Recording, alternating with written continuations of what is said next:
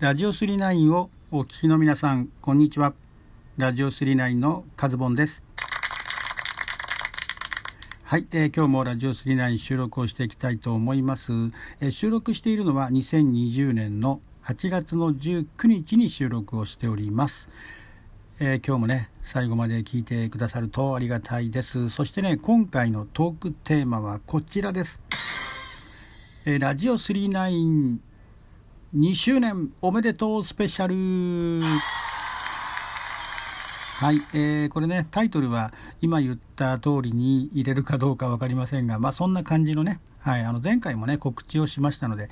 えー、まあ、今回はそのね、記念特番と。だ本来は昨日やっぱり収録するべきなんですよ。昨日収録して、昨日中にね、えー、アップロードするべきなんでしょうけれども、えー、諸事情がありましてね、大人の事情ということで1日ずれてしまいましたが、え最後までお聴きいただけたらと思います。今日もラジオ39お送りしてまいります。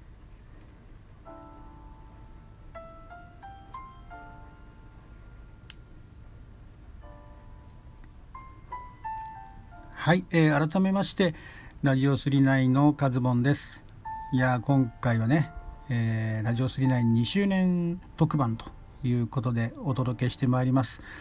えー、なんとね、今回その思い切ってね、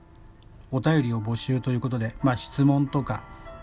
それから、えー、この2周年ということでのね、エールをね、くださいということで、前回の、えー、放送でも告知をしたりとか、そしてあのツイッターの方でも、ね、告知をさせていただいたらですね、えー、ありがたいことにね5通のね5人の方からのお便りをいただきました、はい、このね12分間の中で5通をね、えー、紹介するというのはちょっと厳しいかなと、えー、ね、ちょっと紹介して終わっちゃう感じですもんね。この質問みたいな形でですね、えー、質問を投げかけてくださっている方もいらっしゃいますのでね。ちょっとね2回に分けて今回は収録をしていきたいと思います、え、今回はまあパート1ということでね。はい。そして、え、収まりきらないと思いますのでね、その分に関しては続きに関してはパート2の方でお送りしていきたいと思いますので。はい早速ねあのお便りの方紹介していきたいなと思っております。今あのあ今じゃないな。全部でね5通いただいたんですがまずね1通目。はいえー、ラジオネームトウキーさんからいただきました。えー、トさんありがとうございます。それではご紹介していきますね、えー、カズボンさん2周年おめでとうございます。今思えば昨年お会いできたのは奇跡に近かったですね。笑い。さて質問です。ご職業で写真撮影をされることが多いというのを聞いているのですが私もポートレートなどで撮影していただくことがたまにあります。カズボンさんが撮影時に気をつけていることモデル側に求めていることがあればお伺いしたいです暑い日が続いておりますがお体を大切にお過ごしくださいというね、えー、陶器さんからいただきました。はい、えー、陶器さんとはですね、あの不思議な出会いなんですよね、そもそもはね。あの去年のね、8月だったかな、1年前ですね、ちょうど。あの伝説のね、ユリーラちゃんというね、えー、ね公式トーカーだったユリーラさんという女性のトーカーさんがいたんですけれども、ねまあ、いたっていうか今 あの名前変えてね復活一時期したんですよね。でもあのまた最近はちょっとねえー、ラジオトークには現れなくなってしまったんですがそのユリアさんが、えー、主催でですね、えー、カラオケボックスで、えコラボ配信コラボトークをしようというようなねそんな企画があってですね、はい。まあ、その時、私とそのユリーラさんとそれから銀之丞さんね、うん、の3人で、えカラオケボックスでコラボ収録をするっていうことだったんですがあの急遽ね、あのチケットボンバーズのタッスーさんが当日参加するってことになって、えー、まあいろいろあってね あの午前中に陶器さんとユリーラさんが、えー、お食事というかね、まあ、あのお会いしていたと。いうことで、えー、まあいろいろあって詳しいことは言いませんけどもねいろいろあってその陶器さんも えー、午後からのねそのオフ会の方オフ会というか、うん、コラボ収録に、参加するということになったんですよね。そうだから全く、まあ、会うつもりであったということではなくて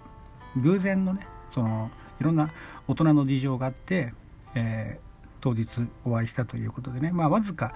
まあ、2時間くらいでしたかね。あの1人1本ずつ収録をしてですね5本分のねラジオ収録をして、えー、解散という形でしたのでね懐かしいですね。もう1年経つんですね。はい。あのー、まあ陶器さんはねあのー、うん、トークをね上げる時のあの普通はシャープいくつとかねこう皆さん書いたりするんですけど、えー、何目というね今何目ということで、えー、トークの方も数多くね上げられておりますけれども。はい、えー、お便りの方いただきました。ありがとうございます。そしてねこの質問にね対する、えーと、答えなんですけれども。ねえ、ー、とまあポートレートもね、モデルさんも、えーと、金玉やられるということですけれども。まあ自分はですねまあ人物撮影まあ人を撮るというね、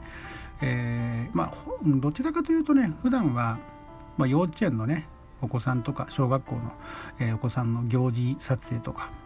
そういうのがね、え、スチールの方では、え、写真の方では、主流なんですけどまああの大人の人って言ったらね、証明写真、え、いわゆるパスポート用のね、あの企業用のね、えー、社員証の顔写真とかそういうのもね数多く撮るんですけれども、うん、あとはまあポートレート的なものもねえー、時折撮りますけれども。まあそうですね。あの多分トキさんはそういうポートレート的なことで、えー、ご質問をされていると思うんですけれども。まあモデルさん側に、まあ、求めていること気をつけていることということですけれども、うんあのまあ、いわゆるねポートレートの場合には、まあ、モデルさんのねその表情モデルさんの魅力っていうんでしょうかね、うん、その人らしさ。っていうのはもちろん大事にするんですけれどもまあその表情もね、えー、まあ、その人らしさプラス何かねあのキラッと光るものを写真に写し込めたらいいなという形でですね、えー、まあ、過剰にねその人らしさが失われてしまってはいけないんですけれども、ね、そういうまああのプラスワンになるようなね、うん、その方の魅力が、えー、ちょっとでも何かこう上乗せできればというね、うんまあ、それが、まあ、笑顔だったりとか、ね、モデルさんによっても変わってくると思うんですけど、まあ、あとは、えー、ま、そのモデルさんがね疲れていないかとかいうね撮影していて、ま、撮影する側のペースでねどうしてもこう進行していってしまうとなかなかねこうその表情とかにも影響が出てきますしね、えー、多分ねモデルさんとかはであのた、カメラマンさん側が「大丈夫です大丈夫疲れてない?」って聞いてもまず「大丈夫です」って言っちゃうと思うんですよね。そうだから逆に「大丈夫」っていうよりはじゃあちょっと休憩しましょうかっていう形でねあの休憩にしやすい状況に、えー、持っていくようにはしていますね。はい、えー、そんな、えー、答えでよろしいでしょうか。で陶器さんも、えたまにねモデルさんをされるということですけれどもえ、お便りをいただきました。はい。まあこういうね、あの写真とか、ね、そういうに関するね、お便りなんかでも今後もね、受け付けておりますので、またいただけたらと思います。はい。それではね、次のお便りを紹介していきましょう。えー、ラジオネームゆめゆんさんからいただきました、えー、2周年おめでとうございますよく聞かせていただいております。カズモンさんはラジオトーク以外にも音声配信をしていらっしゃいますがどんな風に使い分けていますか？ラジオトーク以外の音声配信アプリの特徴やおすすめの使い方があれば教えてほしいです。それではこれからもマイペースに続けてくださると嬉しいです。毎日暑いのでお体体調に気をつけて夏を乗り切りましょう、えー、ラジオネームゆめゆんさんからいただきました。はい、えー、ゆめゆんさんねお便りありがとうございます。あのー、まあゆめゆんさんとはね別の音声配信の方のオフ会のようなものがね2018年の11月だったかな、ね、その時に、えー、まあ、お会いしたと言っていいのか分かんないですけど、まあ、あの同席していたというかねあの15人ぐらいいたんで、えー、まあ、そこでね、あのお話しする直接お話しするということはなかったんですけれども、はいえー、そこで一度お会いしているかなという、えそういう認識をしておりますけれどもね、はいあのお便りねいただきましてそうなんですよね。自分もあのまあラジオトーク以外にもねスタンド FM さんとか、えー、それから1分間のね音声アプリの、えー、ピトパとか、うん、それから、えー、最近では REC ね REC なんかも始めてまして、はい、あとは、えー、ポッドキャスト単独でもやっていたりとかねノートの音声とかもあのやっているんですが、まあ、使い分けに関してはねあのまあ気分もありますね。一つのねプラットフォームで何かこうやっていくっていうのはうんなんかねこう、まあ、疲れちゃうというんじゃないんですけども一つの例えばラジオトークで毎日配信ができるかっていうとなんか違うなっていうところがあるんですよね。まあ、気分で使い分けてるっていうところもありますしねこの話だったらあのこっちのねちょっとあのそのアプリの使い分けっていう意味で考えるとある程度トークのねあの内容でももちろん変えるっていうことはあるんですけどもでもそんなにねそこまで深くは考えていないんですけれども。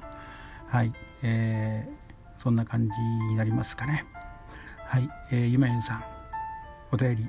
ありがとうございました。ではパート2に続く